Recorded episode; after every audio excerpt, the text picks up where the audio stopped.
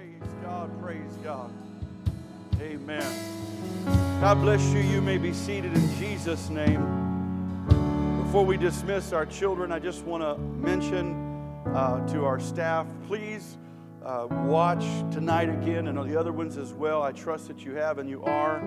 Uh, tonight we're going to do um, what you call it, Pastor Jeremy? Q and uh, Q and R, question and response, not necessarily question and answer. So, uh, but we're going to have a good time tonight answering some questions regarding what we've been teaching. And so the, the, the style will be a little bit different tonight, but it'll still uh, present the gospel in the correct way. I printed 40 of these. Uh, so, uh, Brother Tim is passing these around. This gives you a picture of what it means to be uh, apostolic and why we are apostolic Pentecostal and not just the what about that, but why. As well, uh, it goes into uh, looking at how we can see these themes throughout Scripture.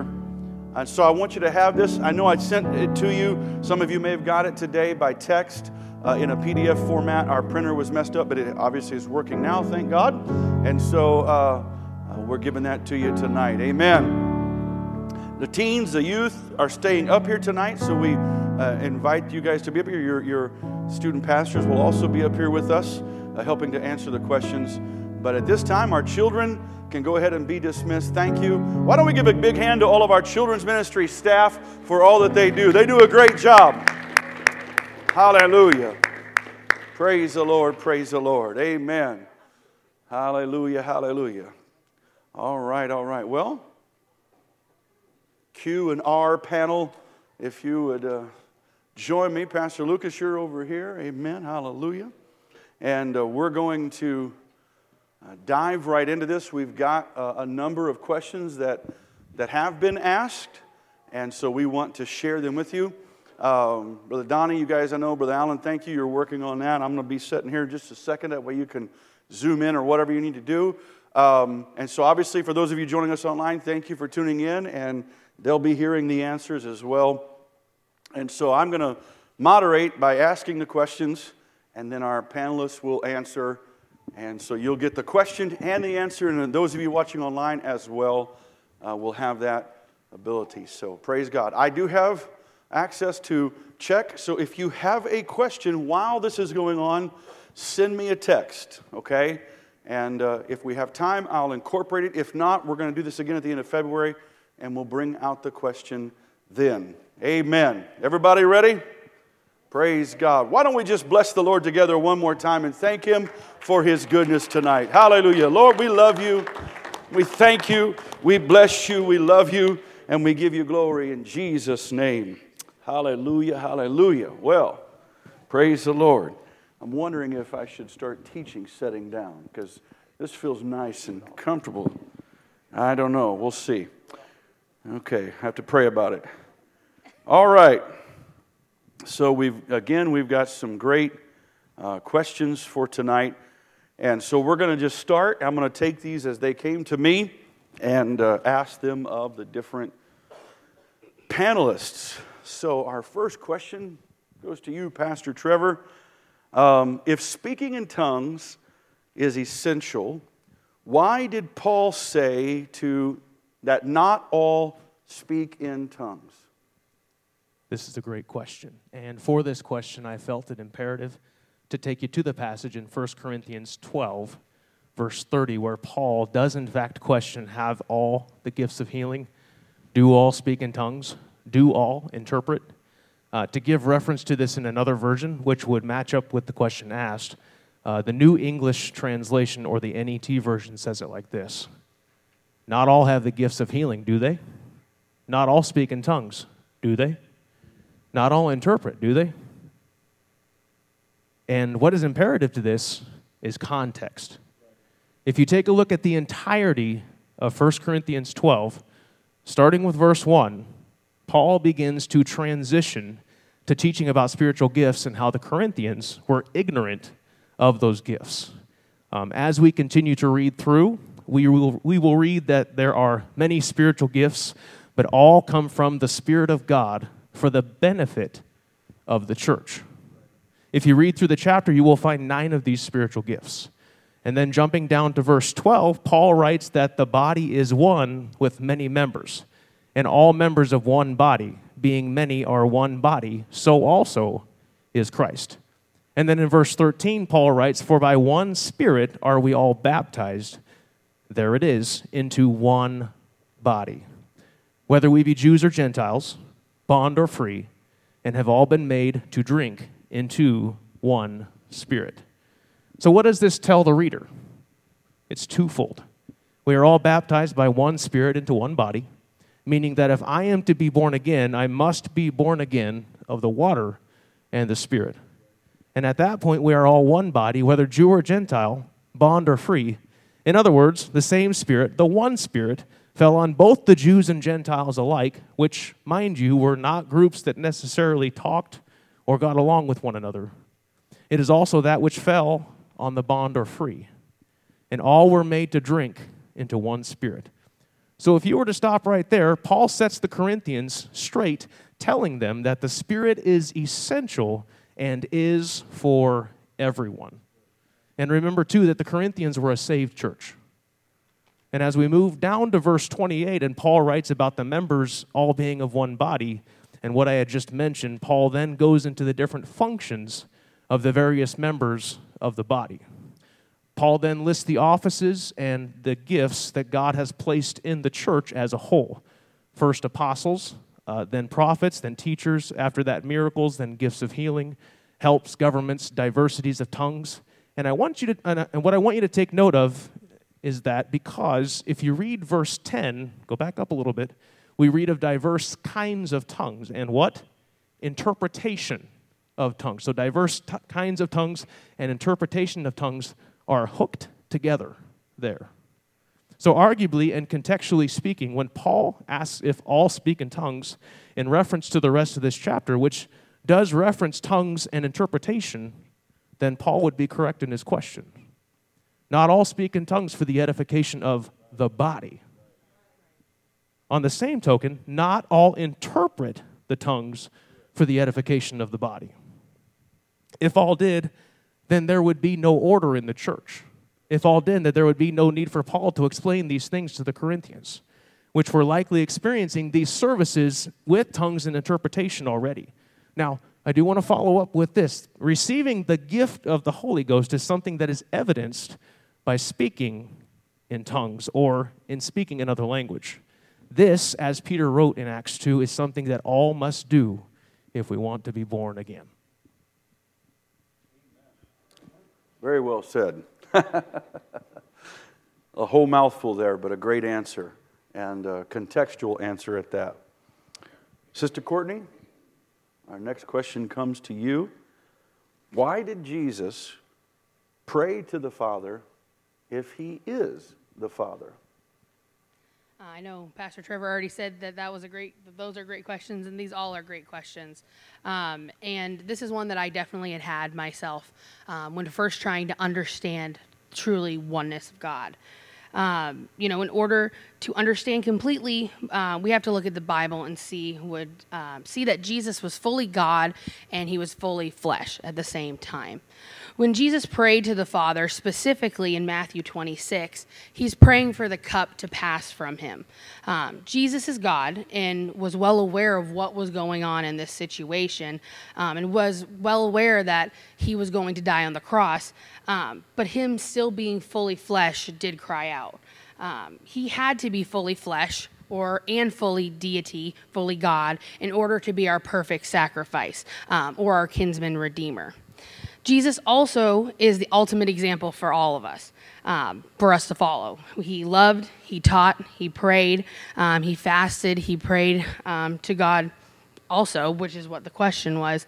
It would be pretty odd if our example didn't pray like he calls us to do.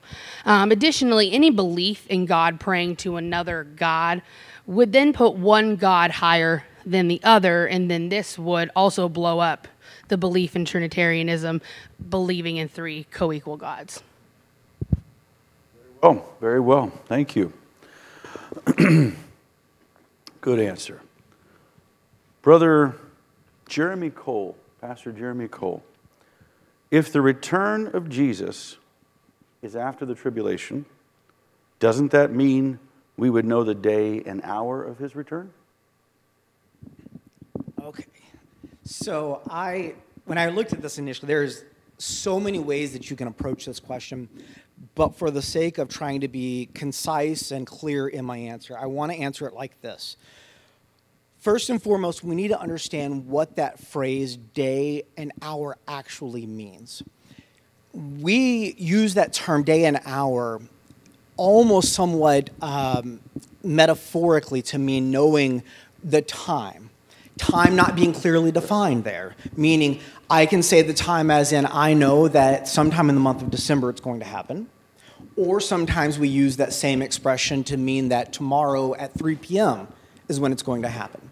So when we're addressing this question, we have to ask what did the scripture mean by using this phrase day nor hour? And I am not going to butcher and try to pronounce the words in Greek. So if you would like to look them up, let me know. I will give them to you. Um, but in Matthew 24, 29 through 36, I'm not going to read the passages there, but that's essentially where this question is coming from.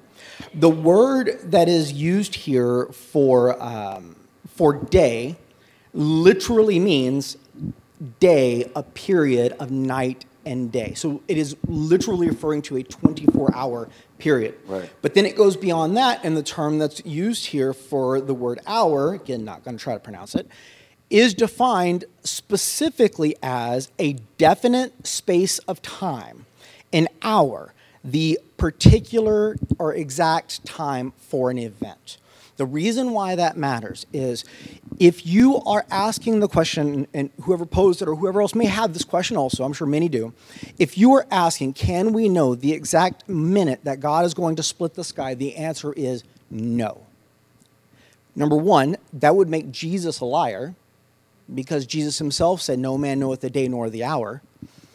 But by understanding what the phrase here means, it actually helps to clarify because what is being referenced here is knowing the exact moment. And why does that matter? Why does it matter if I know the day, but not maybe the, the or I should say maybe the week, but not the exact moment on an exact day it's going to happen?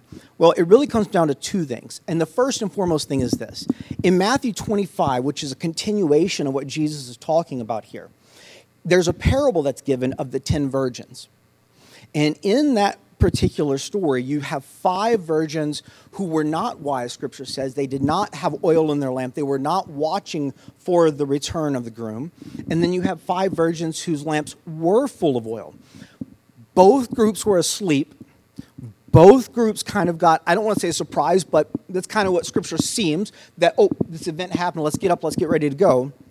Only those that had the oil in their lamp and were ready were able to make it if we were to turn to a passage and we say, okay, 2012, December 1st, we can live like we want to now and wait till then to be ready, which goes against all of what Scripture talks about. What we do know, what we can know is this Jesus spells out very clearly in Matthew 24 that the tribulation happens, then the rapture. Now, if you say, well, wait, if I know that the, the, tribulation is 40 and two months, doesn't that mean I know then? I would challenge you to turn to Revelation chapter 10. Very interestingly, it's the seventh trumpet that's blown that heralds this event. What's kind of unique about the seventh trumpet is the way that it begins. Right. It doesn't say, as in the first trumpet, he blew and this happened. It says, in the days of the seventh trumpet marking there is a span of time that may not be clearly defined, but within the days of the seventh trumpet, all of these things will come to pass. Yes. Amen. Good answer. Uh, there's a follow up question on the previous one. And Courtney, if you want to tackle this, it's kind of off the fly here, or if one of the other panelists. But uh, what are some scriptures that explain that Jesus is the Father? Did anybody want to tackle it first? Jeremy, go ahead. Yeah. It uh, it is part of my uh, answer, which I'll reference later. But uh, Jesus is the Father because Isaiah 9 6 says, For unto us a child is born, Unto us a son is given, and the government shall be upon his shoulders, and his name shall be called Wonderful Counselor. Well, wonderful is God, Counselor is the Holy Spirit, the Mighty God. So Right. Jesus' name is the Mighty God, the Everlasting Father, and the Prince of Peace. Uh, John 5:42 also says, "I have come in my Father's name."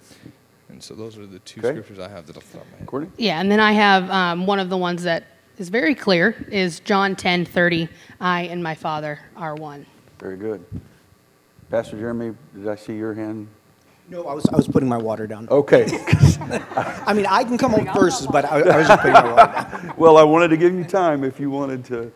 to- Okay. All right. Thank you for that, everybody. Okay, so back to our regularly scheduled questions we have here. Um, where did we go? There we are.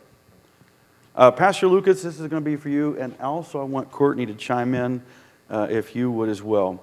Why does most outward holiness appear to impact ladies more? So I'll leave it to a guy to start out with this question, right? He did try to pivot to Sister Yeah. Courtney, but she asked if he would answer first. Um, and since it has to deal with clothing, I did have just one other little remark. Do you guys all realize that Jeremy wears Hey Dudes? That's for the teenagers out there. Just want to point that out because my teenager couldn't believe that my wife would wear Hey Dudes. That has nothing to do with holiness. it just has to do with being comfortable. Um, but holiness, you know, I I get the point of this question, and so I don't want to stretch it too far, but um, holiness, first and foremost, is God is holy. And so we're looking to be more and more like Him. And we're looking to say, hey, God, I, I love you. I want to be in relationship with you. What is it that you want me to do? And we each have challenges in our life. And so you, you may be like uh, coming from a background of liking to really drink. I did not. I've never ever ever drank. I hardly do Nyquil, right? And so that's not an area of struggle for me. Um, however, it might be an area of struggle for some of you. So when you deal with that and you let that go, one, you're giving worship to God in, in that action. Um, but when it comes to um, outward holiness, um, it applies actually both to men and women. Yes. Um, but you will find that there's certain things that are more common to guys and things that are more common to women as far as struggles go.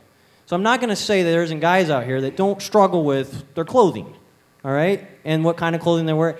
And there just may be some guys out here that struggle with makeup, and now you guys are all going to look around at each other, right? Um, but you'll see predominantly that appearance seems to have more of a stronger struggle for women than men. And that men tend to have more of a stronger struggle as a, as a whole, as a group. And so, Paul, when he's addressing this topic to Timothy, who's going to be pastoring people, in 1 Timothy chapter 2, he begins to unfold some struggles for guys and some struggles for girls. And so he's like, hey, there's some things you probably need to immediately address. We can't address everything, but we are going to address a few topics. And so if you look at 1 Timothy chapter 2 and, and you mark this, um, you'll see that in uh, verse 8, he says to men, I would therefore that men everywhere, uh, um, that men every, would pray everywhere, lifting up holy hands without wrath and doubting. And so some things men struggle with there are praying, you might say leading their families, and getting angry. He- didn't really talk to them a whole lot about their appearance, jewelry, and clothing, because it's not as, that wasn't the immediate issue. But that doesn't mean men get to go out and just deck themselves all out and dress however they want, wear the tightest clothes. But then he says, Hey, I would that women adore themselves in modest apparel, with propriety and moderation, not with braided hair or gold or pearls. Why? Because we're trying to put on the chastity of our Lord Jesus Christ.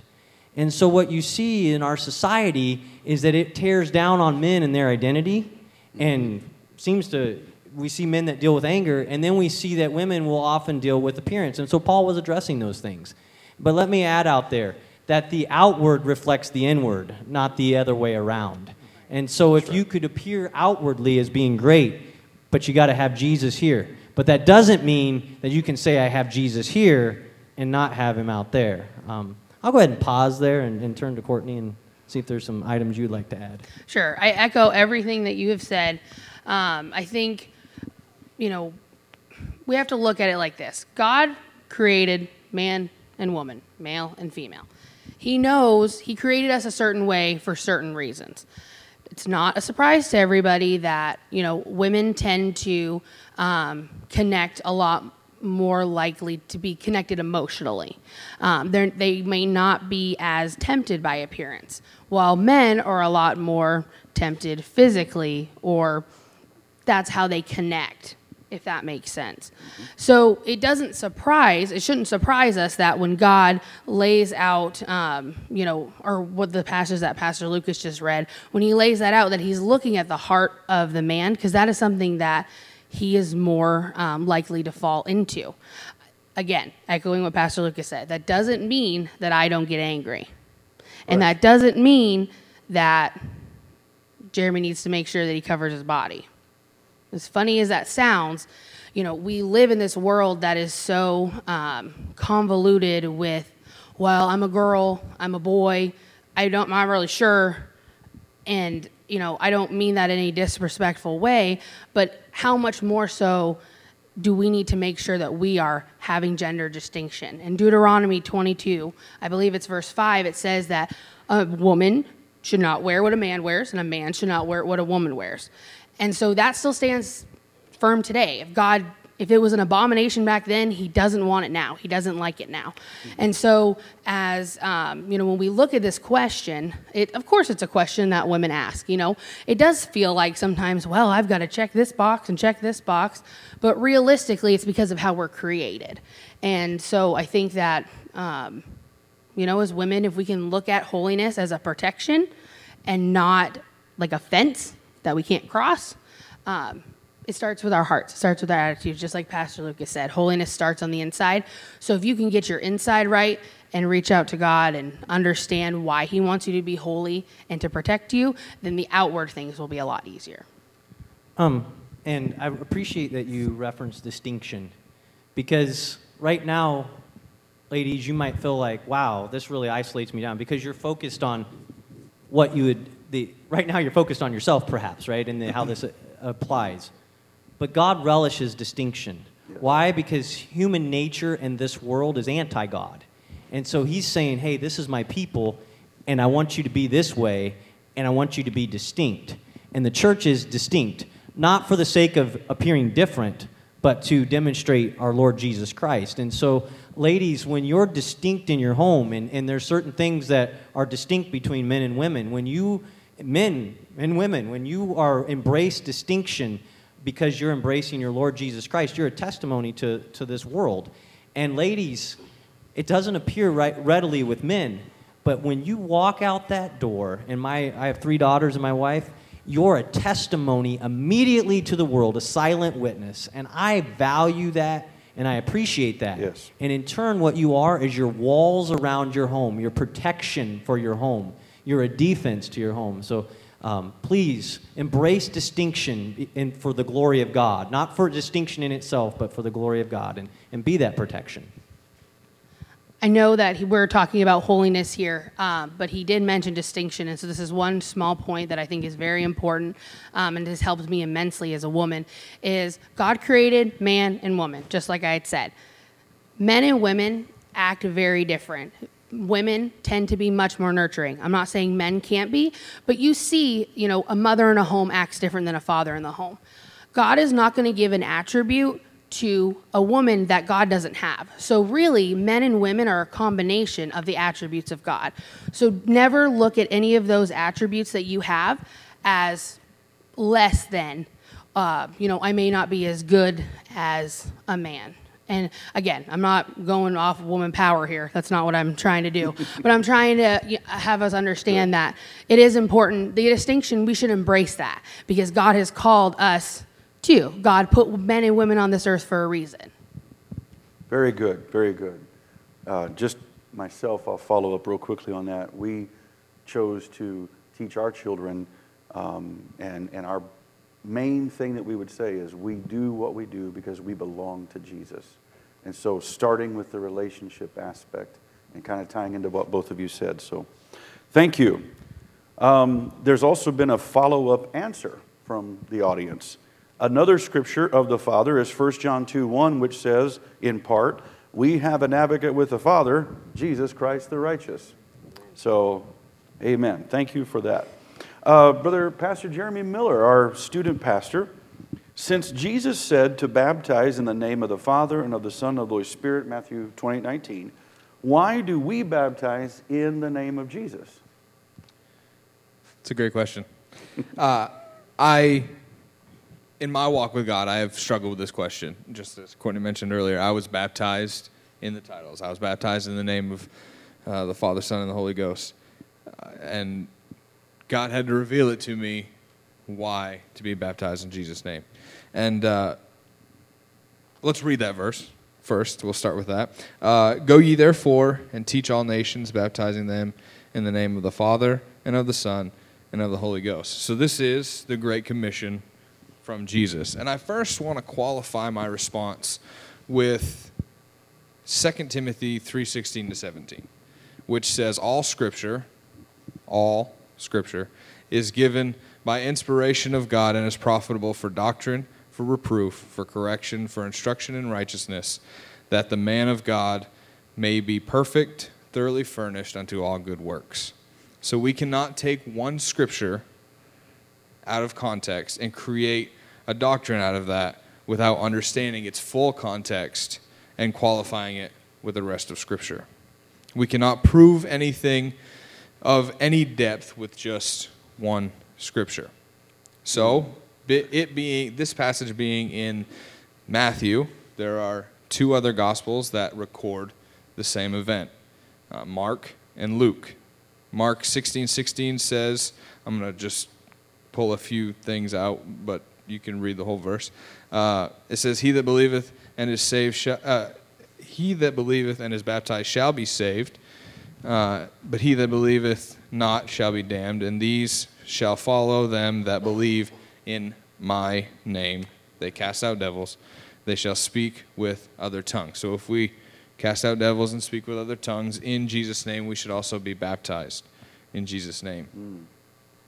Mm. Um, then he opened uh, Luke 24, 45 to 47. Then he opened their understanding that they might understand the scriptures and saith and said unto them, Thus it is written, and thus it behooved Christ to suffer and to rise from the dead the third day, and that repentance and remission of sins should be preached in his name, which is Jesus, among all nations, beginning at Jerusalem.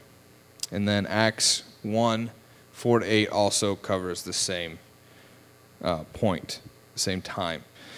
Uh, in Jesus' name, they were supposed to do his will. The word name in the original Greek, which again, I'm not going to say it and butcher it, um, was in Matthew was written means the name is used for everything which the name covers. By baptism, to bind anyone to recognize and publicly acknowledge the dignity and authority of one, because hmm. God is one. The name is singular. It is not the names of, it is the name of.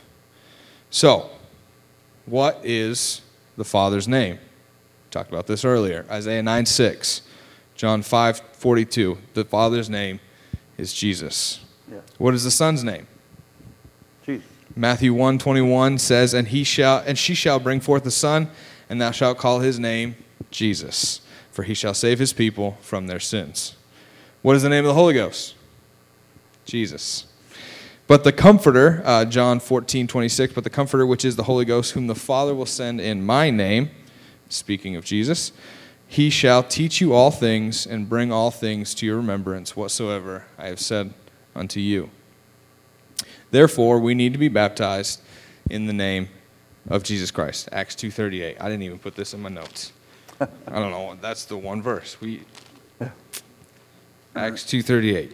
You shall receive power after that the Holy Ghost has come upon you. Nope, that's not Acts 2:38. That's Acts 1:8. Acts 1.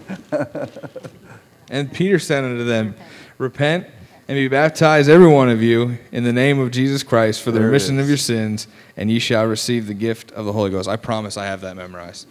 So, I promise. To close, to close, uh, I know I have some students in the audience, and uh, and they don't know how to write a check or probably have never wrote a check.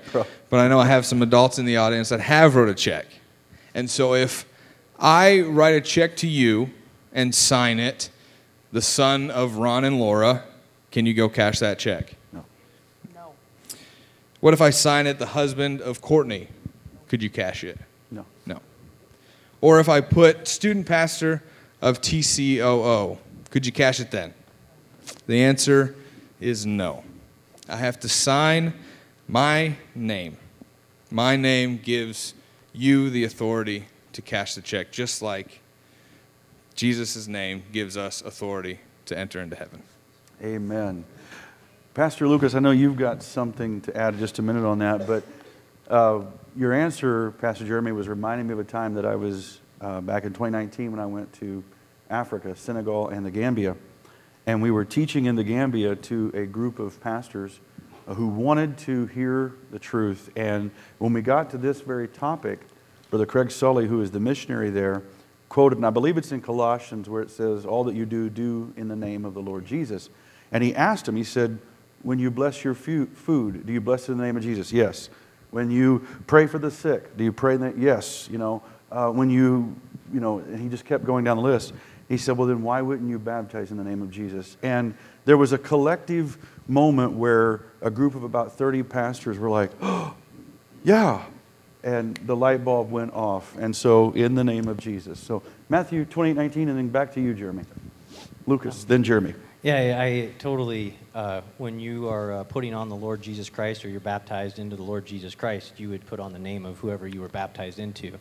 Um, so uh, then that might give you pause. You go, wait a second, what about Matthew 28 19? And the thing I wanted to add is, uh, and then, um, well, I'll say the 20th century, but ni- around 19, between 1911 1915, right in there, you saw within this country a, a, a, a massive movement towards the realization of the oneness of God. And it stemmed actually from Matthew 28 19. Because when people realized uh, in the, within the Assembly of Gods that there was uh, that the early church baptized in the name of Jesus, and they're like, wait a second, you know, look at this. They, every time they baptized, it was in the name of Jesus. What about Matthew 28 19? And they sat down and began to study it more, and they said, wait a second. Now we really realize what he means by Father, Son, and Holy Spirit. This is Jesus Christ. And, and, and this is just the, the offices or the roles that he was fulfilling, but in him dwelleth all the fullness of the Godhead bodily. That's why they baptized in the name of Jesus. They understood who Jesus was, that he literally was God revealed in flesh, not just an offspring, but it was God. In him dwelleth the mm. fullness of the Godhead bodily. So Matthew 28 19 was actually the impetus that helped them understand the oneness of God. Yes. Yeah, it, Matthew 28 19, as a oneness apostolic, is not something to be scared of at all. The humanity of Christ is not something we should be scared of. Um, also, I did not, I neglected to say this, but every time somebody was baptized in the book of Acts and through the rest of the New Testament, it is in the name of Jesus. And if you come up to me after and ask me, I have a list of scriptures to give to you. So that is all. Excellent. Um, with this, there's a question on baptism, and, and Pastor Jeremy, I'm, Cole, I'm going to go to you for this one. The scripture says, For Christ sent me not to baptize, but to preach the gospel. And uh, the question would then be uh, if you're talking to someone who may not believe that baptism is essential and have quoted this verse as possibly their argument that uh, baptism is unessential, how would you respond to help this person be able to witness to their friend and, and prove that, in fact, baptism is essential? So it's, it's a good question. And I'll tell you, though, I, I feel like a lot of times what can happen to, to all of us, I've been guilty of it. I think we all have at some point. You stumble across a verse and you read the verse and it maybe doesn't make perfect sense to you in the moment. And then you sit there rereading and rereading and you're like, I don't know what you're meaning by this, God. Most of the time, if you will back up and see who is being talked to, what's Yes. being talked about, what is the context of the discussion, it will become very clear. And this is one of those particular times where when you just back up just to the beginning of this chapter, it, it, actually makes perfect sense what Paul is talking about. So this comes from uh, 1 Corinthians chapter 1 is, is where the reference is from here. And specifically, I believe it's verse 17. I didn't write it down. Okay. Uh, verse 17 is what um, is being quoted here. But what is Paul talking about in this chapter? So, Paul, as he does in a lot of his epistles, if you, if you go through the epistles that Paul writes, he has a very um, almost standard formula that he does a lot. He first starts with a greeting. Hey, everybody, good to see you again. You know, missed you, blah, blah, blah. What's up? Then, then he will generally go into talking about the goodness of God and the importance of remembering Christ's sacrifice right. and the, the importance of the gospel. You see that repeated over and over again. But, but with that, the other part that always comes from it is Paul then will point out an issue um, to that particular church, why he's writing this epistle to them. Right. And so when Paul says this, you actually have to back up like six verses to see what he's even telling them about. Paul is saying, listen, I've gotten word that some of you guys are bragging to one another, saying, well, I got baptized by Paul, and I got baptized by Peter, and I got baptized by Jesus. So Peter's issue here has nothing to do at all with the act of baptism. Right. What it has to do with is the fact that people were putting the importance on the person doing the baptizing and not the power that was giving them the cleansing from the baptism. Right. And so Peter or Paul says, he said, is Christ divided? You know, no, you know, is, is, it, is it me, my name, Paul, giving you power? No, of course not. It's Christ. So then he goes, he says in Paul fashion. I'm glad I didn't baptize any of you crazy people, minus a couple that he lists out by name. Yeah. But, but the point that he is making out here is not in any way reducing the importance of baptism. How do we know that? Well, number one, you can read in the rest of the chapter here. Paul never says stop baptizing people. What Paul is telling them, stop looking at who put you under the water and instead look at the one who died on the cross yeah. that gave that water power in the first place. Now, let's go to the book of Romans very briefly here. Romans, also written by Paul. It's another epistle written to the church at Roman or at Rome. And what he says in the book of Romans is this. He says that like Christ died, so do we die with him. Yeah. Unto repentance. And then it says in that same chapter, I believe, I believe it's chapter 6. I'm fairly sure. I should have wrote down the exact chapter. But in, in, in that passage, he says this He said, If we are buried with Christ, then we will rise with Christ. Mm. Now, there's what's said and what's also then inferred from that. If I say, if you go with me to the store, you will get a cookie, right, to my kid, they understand that to mean if I don't go to the store with him, I'm not going to get a cookie. Right. right? That's what Paul's saying here. He said, listen, if you are baptized into the death of Christ, that just like Christ then arose in the newness of life, so will you also arise in newness of life. Right. You can't rise from the dead if you've never died and been buried. And that's what Paul teaches. And it's not just in Romans. He, I mean, he really does this throughout all of his epistles, usually within the first uh, two chapters, he will kind of mention this again and again. But each epistle, if you'll pay attention, there's generally a theme that he's trying to correct in that particular letter. In this particular one, it had everything to do with stop fighting with each other about who's better, look at Christ, and move the gospel forward. Amen. A, f- a follow up to this, um, if you're okay to take this one too, Pastor Jeremy, would be what would you say to someone who does not believe, and I believe Pastor Jeremy Miller referenced Mark 16, 16 earlier, uh, he that believeth baptized shall be saved, he that believeth not shall be damned. What would you say to someone who does not believe that that verse teaches the necessity of baptism? So, the, the first thing, and if I, if I remember correctly, um, there was some other reference I, I, thought, maybe it was in a different conversation I had, and, and I see this a lot, is where, where someone will say, well, look, Paul or this writer says you should do this over here, but in the Gospels we see Jesus saying X, Y, and Z. And what, what happens in that is people will try to pit the two people against each other, as though it's Jesus' words competing with whatever apostle's word. But here's the issue that I take with that. The apostles may have wrote the words on the page, but they aren't the ones who authored the word or the power behind it. Right. If you look at what's said in the book of Acts, where they are told that you have to be baptized in the name of Jesus, someone could come behind and say, Well, yeah, yeah, yeah, I know that's what they said in Acts, but what about what Jesus said in the gospel? Okay, well, let's back up just a little bit. The book of Luke, chapter 24. It is the conclusion of, of Christ's earthly ministry, physically walking with the disciples. And the way that Jesus concludes this is he pulls together his disciples. And the scripture says he is now risen from the dead. He appears to them and he says something, and I'm going to slightly paraphrase here, but Luke 24, last one third of the chapter, if you want to look at it. He's, it says that he, meaning Jesus, opened their, meaning the disciples, understanding of the scripture. Yes. Now, these are the people who have been walking with him his entire ministry. Uh-huh. These are people who throughout their life have likely heard the Torah and things quoted. And yet, so, for some reason, we still needed to hear that Jesus opened their understanding concerning the scripture. Well, what did he mean by that?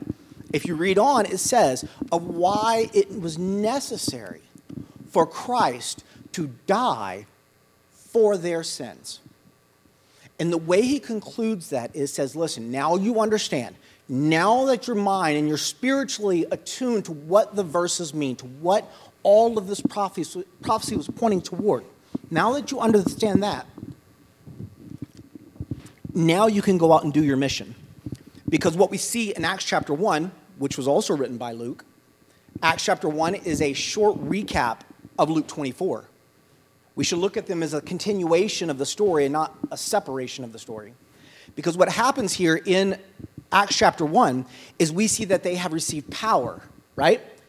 Well, how do they know to wait for that power?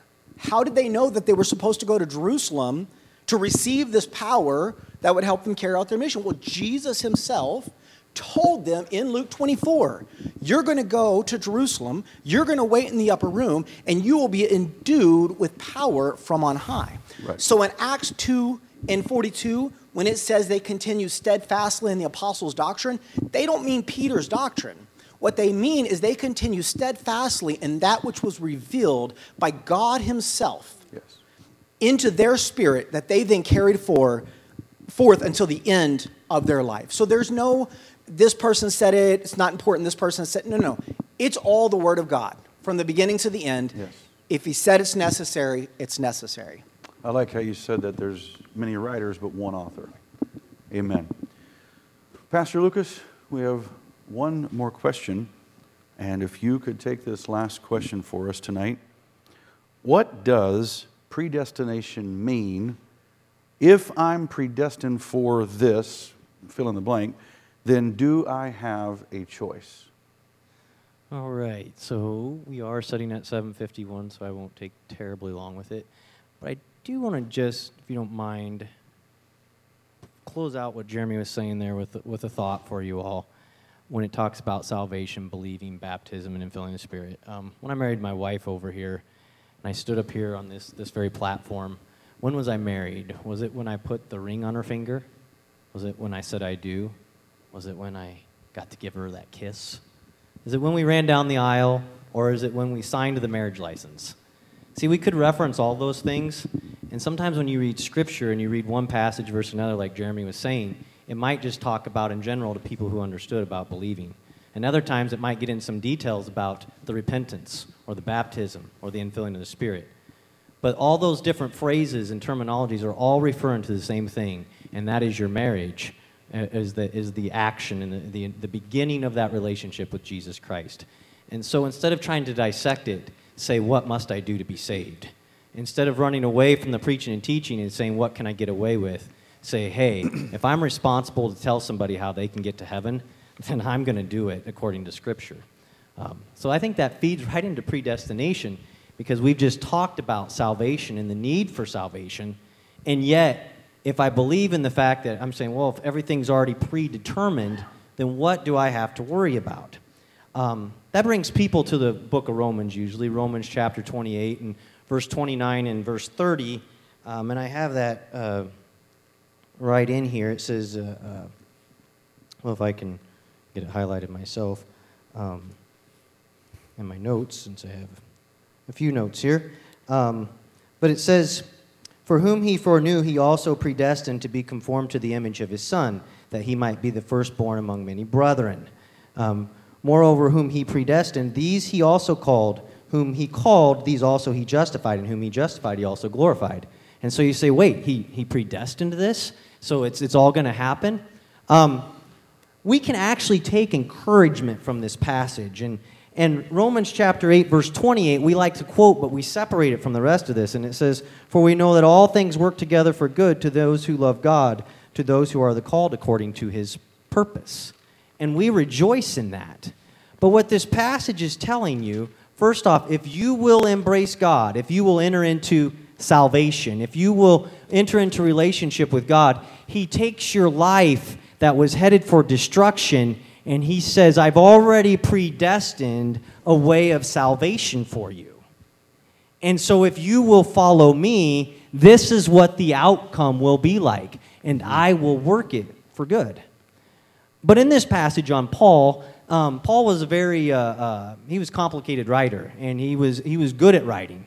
And so he says, I'm not just going to leave you here. I've talked about all things work together for good to them that love God, to them who are the called according to his purpose. And you then say, Now I've been living for God, and I failed, and I messed up, and I sinned. And he takes chapters 9 through 11, and he writes about the history of Israel. And, and if you want some fancy terms, you'd call this an exemplum. It's an example and you, you almost pass over, but he's saying, hey, let me tell you about how we got here. And he writes about the history of Israel and how that God had de- designed them and pulled them out and, and, and destined them to bring about this, this, uh, this revealing to the world this plan of salvation. And they, in the hardness of their heart, they didn't see Jesus for who he was. And I, and I have passages here I could read, but in their hardness, uh, um, he, uh, uh they, they didn't see Jesus. And yet, God used their hardness to bring salvation to the world. And so, what would happen when they obey and believe? But then Paul goes on and he lets us know that uh, uh, salvation is for all who will believe on the Lord Jesus Christ. And so he's not saying, hey, we get away with it doesn't matter if I believe or not believe, I'm predestined. Instead, what he's saying is two things. One, if you'll follow after him, he'll work it for good. Two, if he could work disobedience for good, how much will he work obedience for good? And so we can be excited to know that as a Christian, when we fail and mess up, God's not lost his control. But if you'll turn to him, he will even work your, your problems and your failures for good. And when you fit back under him, he will then predestine you for hope and salvation and for eternity. Amen. Um, I have more I could say, but I guess I'll pause there. okay. And I don't know if anyone wants to add to this. Pastor Trevor. Yeah, so I'd just like to close out our time together. Thank you to all of our pastors up here today for your your uh, wisdom in all of these questions that have been asked, and we hope that you all have um, gleaned some wisdom from that tonight. I just want to close out and just sharing my testimony briefly. I, I don't have time to go into all the nitty gritty details, but uh, growing up, I would I would be in and out of church. I would be I would be in and out of the local Lutheran church, and you know the only reason I would go to church was to get that Pepsi and to get that free pe- uh, that free pizza. You know, I would just go to do that. We would have to go and you know uh, recite the Lord's Prayer and do things like that, which I never really did very well. Um, and then I just I, I, stopped going to church for a while, and then I I thought in fifth grade I, I started going to an Assembly of God church uh, Assembly of God Church, they baptize in the name of the Father, Son, and Holy Ghost. So I started going to that church, and I'm like, okay, you know, this is this is this is where I need to be at. This is this is where I need to be at. And I was baptized in the name of the Father, Son, and Holy Ghost, and I thought, yes, finally, I'm set. But I wasn't. There was a longing for something more. Did I know what it was at that time? No. Do I know what it is now? Yes. There was a longing for something more, and I, I was in and out of that church. You know, I, I, I was not a you know I was not a faithful churchgoer, if you will. Um, I would only go because the van would pick me up and take me to church, and you know we would we would hear the preaching, we would sing the songs. I even played the bass guitar in the band. But there was something more. There was an emptiness, and it wasn't until you know, I, I get a bit worked up talking about it, but there, there was a moment in 2000, 2011, 2012 where things got really dark, really dark. And I was left alone physically, what I thought spiritually, mentally, all those things. But it was at that time, it was at that time where I was not alone. I reached out to God, who never left me nor forsaked me. I reached out to the Lord and began to study His Word because it was all I had to hang on to. But it was all that I needed. And he began to show me these things, to show me these scriptures that, that taught about being baptized in Jesus' name and receiving the gift of the Holy Ghost, and about, about being born again of the water and spirit. That's not the end of the story, though, because I met this wonderful girl. And her father said, If you're going to date my daughter, you're going to know what we believe. Brother Chris Kahn. And so I listen. I'm like, I'm all ears. I want to date this girl. But God has so much more in store for me. As he was telling me those things, as I was sitting in the basement of my former pastor, just tears were crying. I was crying tears. Was, tears were falling down my face. He was telling me all of these things that God had been showing me the whole time. And I didn't waste any time. I, I believe that was, I don't know what weekend that was, but it was not very long after that that I that I came to the Church of Omaha. Ryan Neer was here preaching a, uh, a revival of some kind. I don't remember what he preached, but I do remember what happened to me that day. It was March, ter- March 3rd, 2013, where, where I was standing right over there where Brother Sal's sitting almost. There were not as many chairs over here, they were a little different. But God got a hold of me. God got a hold of me. I was slain in the spirit, I'm telling you. and Brother Neer or somebody came over to me and said, You've been baptized in the titles. You need to be baptized in the name. The name above all names. And so there I was. There I was. There I was baptized in Jesus' name. There I received the gift of the Holy Ghost. My story's not over, it's still continuing. Follow the truth.